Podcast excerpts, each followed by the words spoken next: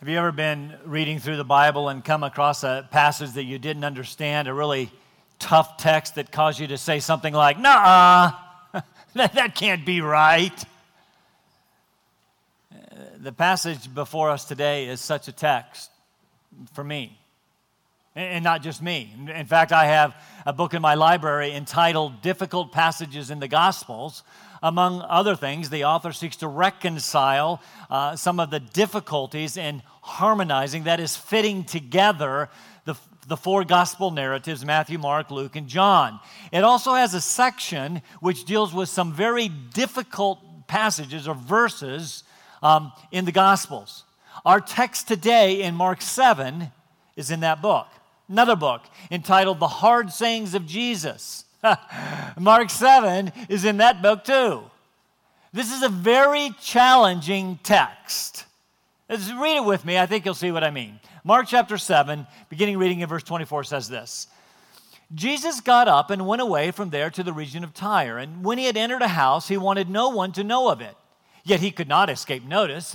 But after hearing of him, a woman whose little daughter, this is a little girl, little daughter had an unclean spirit, immediately came and fell at his feet. Now, the woman was a Gentile of the Syrophoenician race, and she kept asking him and kept asking him to cast the demon out of her daughter. And he was saying to her, This is Jesus. Let the children be satisfied first, for it is not good to take the children's bread and throw it to the dogs. Are you kidding me? But, but she answered and said to him, Yes, Lord, but even the dogs under the table feed on the children's crumbs. And he said to her, Because of this answer, go, the demon has gone out of your daughter. And going back to her home, she found the child lying on the bed, the demon having left. Does that cause a problem for anyone besides me? I mean, at first glance, it seems like this woman got the best of Jesus, like she kind of outsmarted him, out debated him, backed him into a corner, and forced him to do something that he didn't really want to do. And what's with not wanting to do that? Little girl. I mean, there are several things here that bother me about Jesus. First, he seems to he seems to ignore this lady. Matthew's account says he didn't even answer her. Then when he does say something, he, he says, Sorry, didn't come for you. I only came for the Jews. kind of a Jews are us attitude. He, he didn't even want these dirty, rotten Gentiles to know that he was there. He's hiding out in the house. Then, thirdly, he calls her a name. I mean, right? He calls her a dog. As much as you might like little Fluffy, calling someone a dog is not a good thing. This does not seem very nice to me. It, it kind of bugs me. This is, this is inconsistent with the Jesus I know, or at least the one I thought I knew. I mean, why is Jesus being so mean here?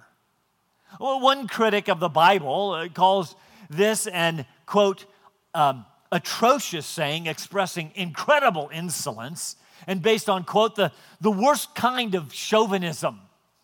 That's good. And in fact, one commentary I have quotes another so called scholar who, who wrote an essay giving a scathing critique of Jesus' response to this woman.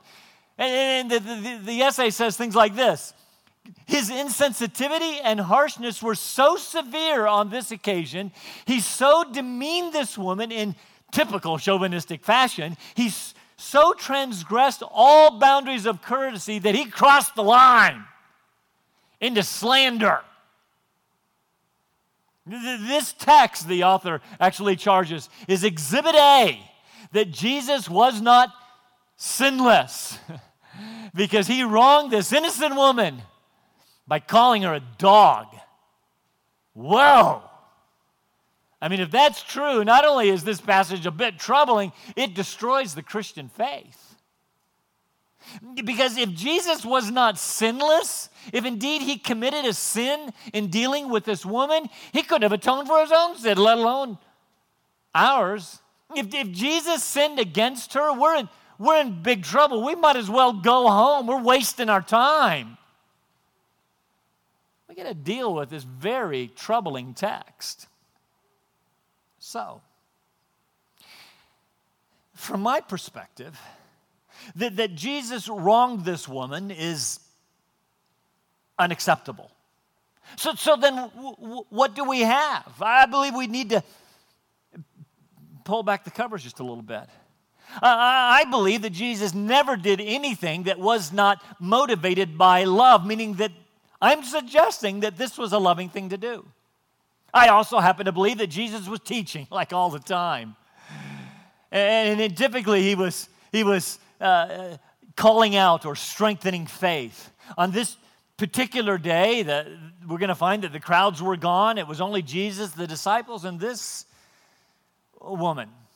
I believe he was calling out and strengthening her faith. I believe that he was teaching the disciples something about the nature and the extent of, of faith. And I believe that he's teaching us this morning. He's teaching us Gentiles about great faith. I think you'll be encouraged. You see, the Bible has much to say about faith. The walk of the Christian life is both begun and sustained uh, through faith. I mean, Think about it. We can have all of the rational explanations for believing the gospel, you know, believing in Jesus. We can read all of the books that give a defense of the faith, which I happen to have in my library. But at the end of the day, following Jesus requires faith. Yes, it's rational. Yes, it makes sense. Yes, the evidence is frankly overwhelming, but all of that is foolishness. Uh, foolishness to the unsaved person, the natural man, because it requires faith. So the Bible uh, speaks much of faith. It speaks of things like weak faith and strong faith, bold faith and abiding faith and steadfast faith and dead faith and precious faith and common faith and working faith and obedient faith. It speaks of things like little faith and great faith. That last one, great faith, Jesus says of this woman in, in, in Matthew's account that, that she had great faith. Interestingly, the only other time in that particular book in Matthew that he speaks of great faith is in Matthew chapter 8, where a, a centurion, that is, a, a, Gentile, came to Jesus on behalf of his own servant. You may remember the story. Jesus uh, said to the guy, Okay, fine, take me to your house and I'll heal him. And the centurion answers, You don't have to come. You just say the word, and that'll, uh, that's all that, that it'll take, and, and he'll be healed. And Jesus was amazed and responded, Truly, I say to you, I have not found such great faith with anyone in Israel. And, again, back in Matthew's account, Jesus says of this woman, Oh, woman, your faith is great. The, the, Greek word there is the word mega. I like that. This woman had mega faith. I don't know about you, but I want mega faith. I want, just like he said to this woman, Oh, woman, I want to hear Jesus say to me, Oh, man, you have, you have great faith. Do you?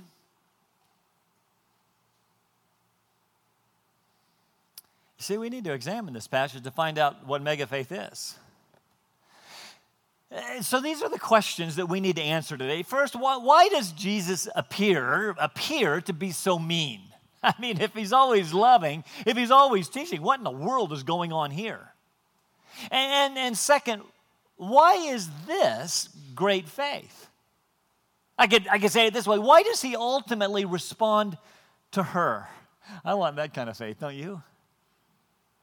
We're going to follow this outline. We're going to, three simple points. We're going to see the setting, which is very important in verse 24. And then we're going to see the initial exchange between Jesus and this woman in verses 25 to 27, very troubling. And then we're going to see the characteristics of great faith, the last part of the passage. So let's start by setting up the story in, in verse um, 24. And, and one of the things that we will immediately see is the importance of context. I want you to understand this is why we do verse by verse studies th- through books. Context is incredibly important, especially in this particular story. You see, at the beginning of chapter 7, a delegation of scribes and Pharisees came from Jerusalem to discredit and hopefully destroy Jesus. We looked at that over the past couple of weeks. They accused Jesus, well, his disciples, but they were really after Jesus, of breaking the tradition of the elders. So Jesus immediately turns the tables on them and says, You violate the commandment of God with your tradition. And th- then he calls the crowds together to teach them. He does that in a, in a parable, and then later he, he teaches privately his disciples. His message, though, was very important, and it forms the context for this story. What was the message? It's not what enters into the mouth that defiles a man, it's what proceeds out of the mouth that defiles him.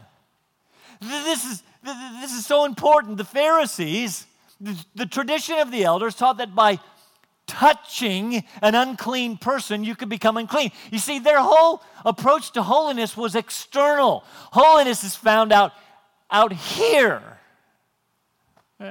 So if you touch something unclean out here, especially a Gentile, you become unclean. And Jesus said that has nothing to do with defilement. True religion, true purity is all about the heart. You don't become defiled by eating unclean food, and you don't become defiled by touching unclean people. So, with that as the context, at this point, Jesus and his disciples went away. They've actually been trying to do that for the past couple of chapters to get a break from the ever present crowds. And every time they, they get somewhere, those crowds are there to meet them. And so this time they decide to go to Gentile territory. In fact, in context, the next three stories are in predominantly Gentile areas. Why? Because by doing so, Jesus is living out what he just taught rubbing shoulders with Gentiles, that doesn't make you unclean. In fact, the gospel he came to bring is also for Gentiles. That should make you incredibly happy, since that's what you are. Just tuck this thought away. The, the, the Pharisees were calling everyone else defiled, but by their attacks on Jesus, they were demonstrating that they were actually the defiled ones. What was in here was coming out. And this supposedly unclean Gentile woman showed by her words of faith that she was actually the clean one.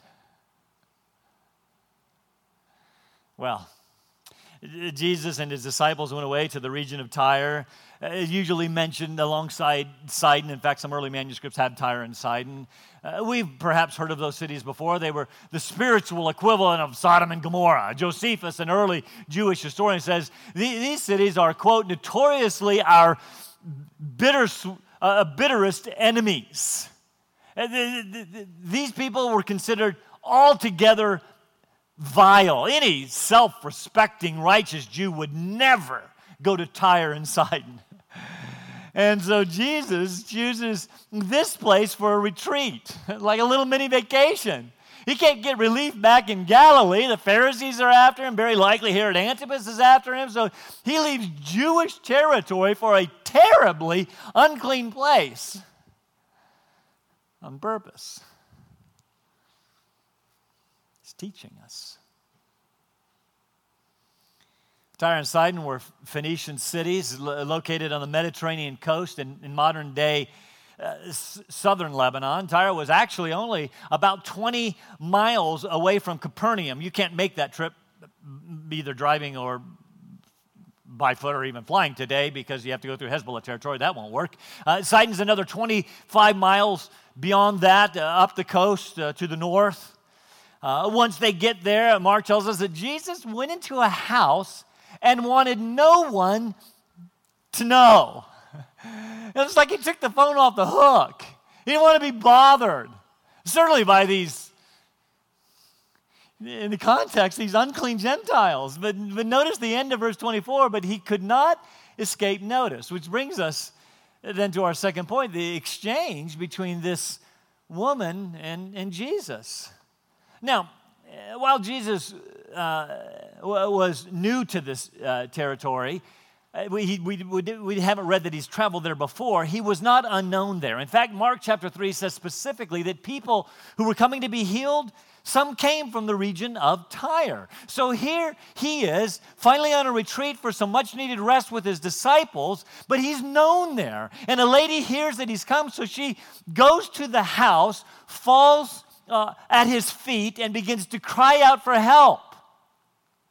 This lady does. Now you have to understand this woman had several strikes against her. First, sorry, she's a woman. And, and in that particular culture, women were not highly valued. Second, Matthew, Matthew's account calls her a Canaanite. The Canaanite, that's an interesting word choice. In fact, it's the only uh, time the word Canaanite is used in the entire New Testament. But, but you may remember from your Old Testament history that the Canaanites were the one that the Israelites were to destroy when they came into the land of promise. So this lady was historically an enemy of the Jews. Now, Mark calls her a, a Gentile, a, a, a, Gentile, literally a Greek, which means she's a Greek speaking Gentile. Uh, she's a non Jew. And she's of the Syrophoenician race. That means she's not from North Africa. It just means she's from that area. Here's the, here's the point if there was anyone unclean, it was she. Dirty, rotten, filthy woman. She shows up. And she begins destroying a perfectly good day of vacation. and she wasn't being very polite about it. She was obnoxious. Not only was she bothering them, she was doing it loudly and incessantly. She began to cry out, and, the, and it's in the imperfect in the Greek, which means she, she started crying out and she kept on crying out. It was a constant, incessant appeal. In short, she was, she's annoying, asking Jesus over and over to, to heal her little daughter. Well, she had an unclean spirit. So you have an unclean territory, uh, an unclean woman, and an unclean spirit. Everything about this story is unclean. or is it? We don't know exactly how this demon manifested itself, but we know from other passages that demon possession could result in things like blindness and deafness and uh, foaming at the mouth, convulsions, throwing yourself into a fire, uh, screaming, cutting, nudity, all kinds of problems. This particular daughter, again, Matthew's account tells us, was cruelly, cruelly possessed. This demon was manifesting itself in some violent, terrible, cruel way. Of course, this mom was being incessant, wouldn't you?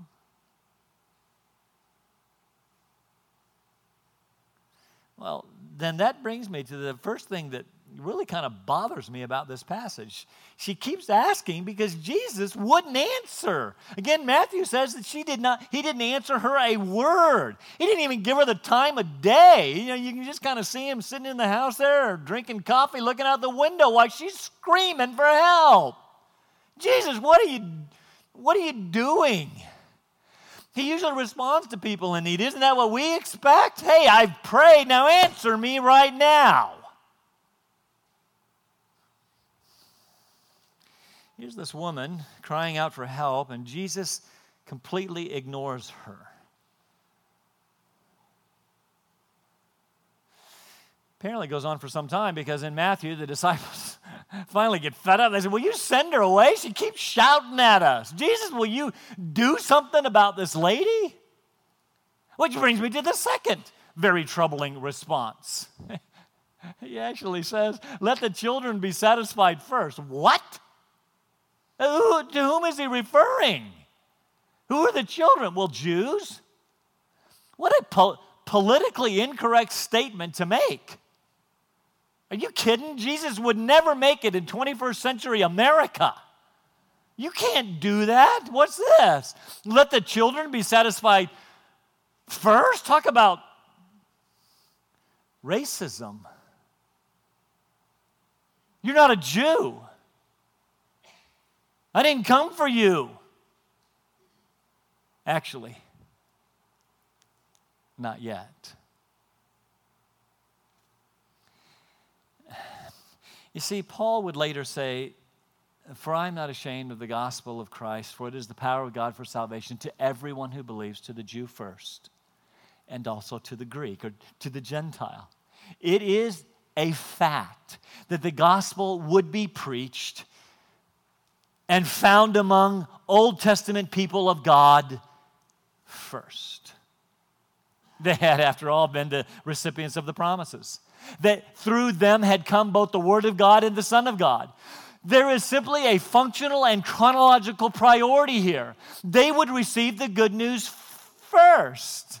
Even when Paul visited various Gentile cities, what's the first place that he would go to every time he arrived? to Jewish synagogues, to the Jew first. But he didn't stay there.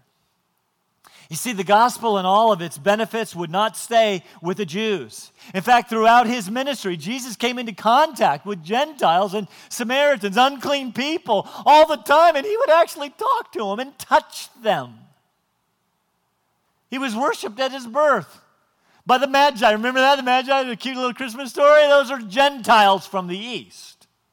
When he, was, when he began his ministry, he, he revealed himself to a sordid woman at the well who was a Samaritan, a filthy, foul half breed.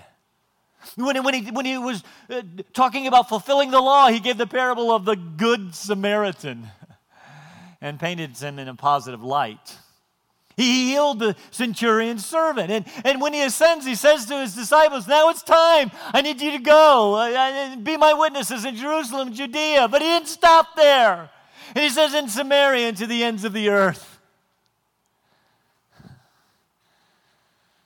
Go therefore and make disciples of all the nations. Yes, the gospel started with the Jews, but it did not stay there. Let the children eat first. This is a simple parable of chronological truth. And don't miss something else. And this is where, again, context is important. I, would suggest this passage is so difficult that people who just preach topically, say, I'm going to preach on this text and this text, I bet they don't pick this one. Because not only is it difficult, but if you take it out of its context, it's nonsensical. Uh, don't miss this. Mark is weaving together a sub theme here. Jesus fed the, the 5,000 outside Bethsaida, Jews, he fed them with what? Br- bread. The Pharisees then accused his disciples of eating bread with unclean hands. After his teaching on true, uh, un, what true uncleanness was, Jesus moves into Gentile ter- territory, and the stories are, are all tied together with bread. You see, now Jesus says, let the children eat bread first. And the woman says, yes, but even, but even dogs get crumbs. And, and Jesus says, that's right. And, and then he leaves from there, and he goes on the next couple of stories. We're going to find that he feeds 4,000 with bread. By the way, in the Decapolis. He feeds 4,000 largely Gentile people. Don't miss it. You, don't, you wouldn't see that if we didn't take these stories in their context. Sprinkled throughout his ministry, Jesus gives us glimpses of the glorious truth of the worldwide nature of his kingdom the truth that Gentiles, that is you and that is me, will be called into his church. One commentator said it this way The supreme significance of this passage is that it foreshadows the going out of the gospel to the whole world. It, is, it shows us the beginning of the end of all barriers, that, that, that dividing wall that divided Jews and Gentiles, he's dismantling it.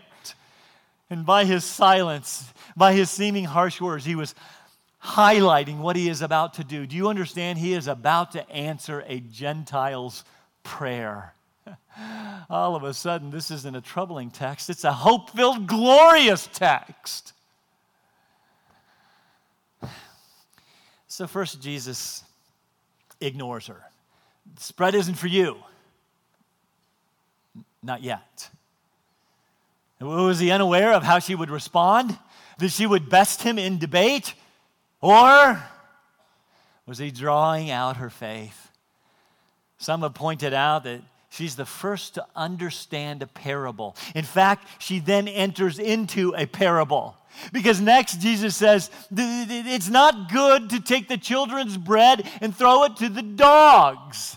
I believe it was affirming the priority of the message. It's true. Ephesians 2 says, She was at this time um, uh, separate from Christ, excluded from the commonwealth of Israel. She was a stranger to the covenants of promise. She had no hope. She was without God in the world, but she doesn't stay that way. He wasn't saying anything that wasn't true, but by his words, he is drawing attention to the fact that she's without hope. And in so doing, he's drawing out and perfecting faith. I, I believe he was testing and strengthening her faith. You see, you have to understand something about what he says to this lady.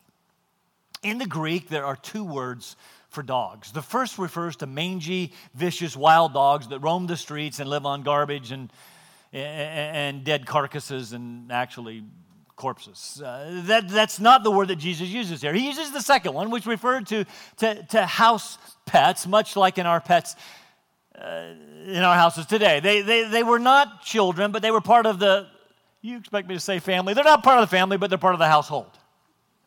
They don't get fed from the table. Bread belongs to the children. But, but, but notice, they do get fed. These words would not have been nearly as offensive to this woman as we make them out to be.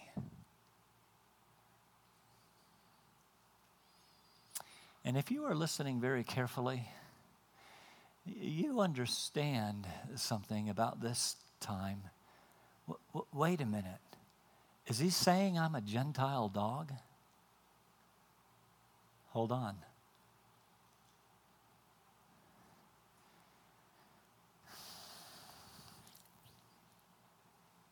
Something else, we have no idea the tone with which he said these things.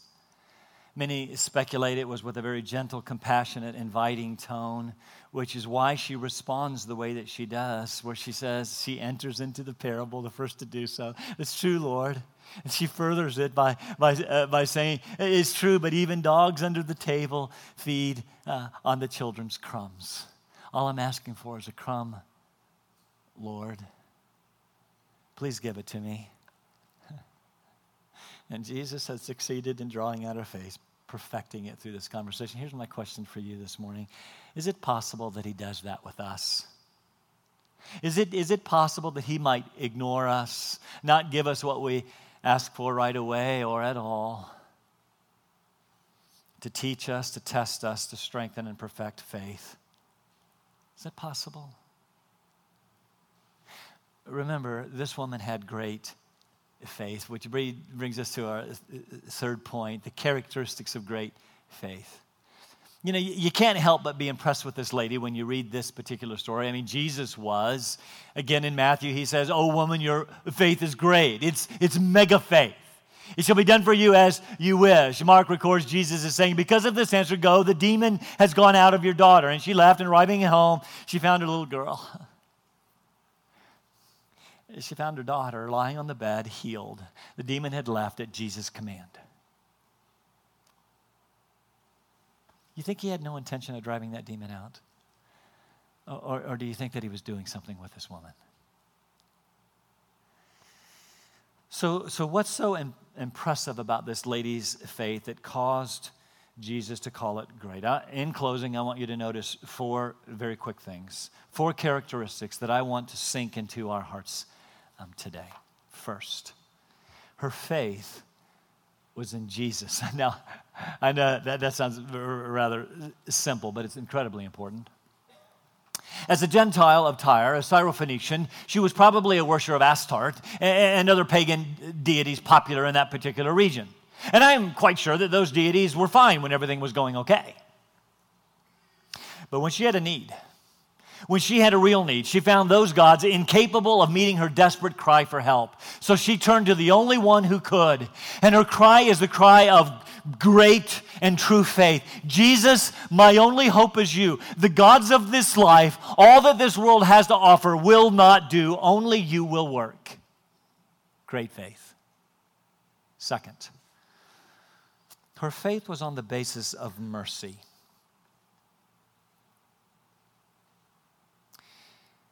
Um, it might be that you're sitting here and going, I don't think I like this text. Because if, if, if, this, is, if this is right, if, if what Scott is saying is right, then I'm a Gentile dog.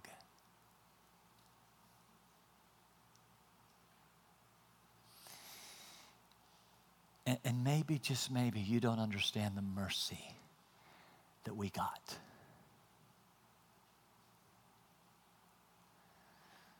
In Matthew, she said, Lord, have mercy on me. What is mercy? Mercy is not getting what we deserve. Grace is getting what we don't deserve. Mercy is not getting what we do deserve. Have mercy on me. Notice she doesn't come to Jesus and argue with him about whether or not it was fair that her daughter was demon possessed. She didn't argue about whether or not her daughter deserved to be demon possessed. She didn't argue uh, whether or not uh, her daughter, uh, uh, uh, uh, excuse me, whether she felt slighted as a Gentile dog. She didn't argue about whether Jews were better than Gentiles or whether Gentiles were at least as good as Jews. She, she didn't argue that she deserved as much attention from him as anyone else did. Her cry was very simple. It was, Lord, I know that I don't deserve it. Have mercy on me. Relieve me of the consequences of my sin. Show me mercy. I need it desperately. And you are my only source of help. That is the cry of great faith. And when you cry out recognizing who you are and what Christ can do for you, you go from being Gentile dogs to sons and daughters of the living God.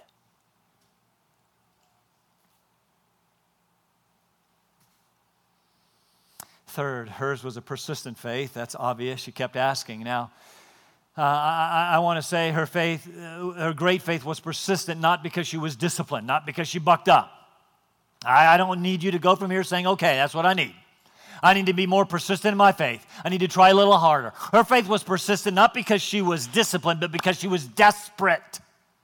She had a great need and she would not be turned away. Her faith was real. She would not be discouraged. She would not be deterred by obstacles and setbacks or disappointments. She, some have even suggested that Jesus intentionally placed these barriers to see um, her work through them with, that, that would strengthen her faith. He'd had enough of superficial, shallow faith from the crowds in Galilee. He was looking for deep, genuine, persistent faith and he found great faith in this woman. It is a faith that would not give up, it was a persistent faith. You're my only hope. I will not turn away. Fourth, great faith is appropriately humble and passionately reverent. A passionate f- reverence that is expressed in, Oh Lord, have mercy on me. Lord, help me. While she was persistent, she did not come demanding. She came pleading, recognizing he was her only hope. She came with humble reverence. If we want to have great faith, we've got to, it's got to be a faith resting solely on Jesus. No one else will do. All that this world has to offer will not do. It's got to be uh, a faith resting solely on His mercy, not feeling like we deserve anything. We were, in fact, Gentile dogs. but He saved us. And we didn't deserve it. It's got to be a persistent faith, not a weak faith, and it's got to be a humble, reverent faith, not like the flippant, self absorbed faith we see in so many today.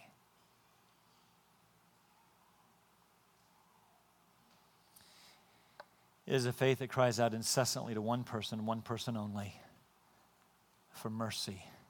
And that is the kind of faith that Jesus likes. Why do I say that? It is this kind of faith to which he responds. Let's pray.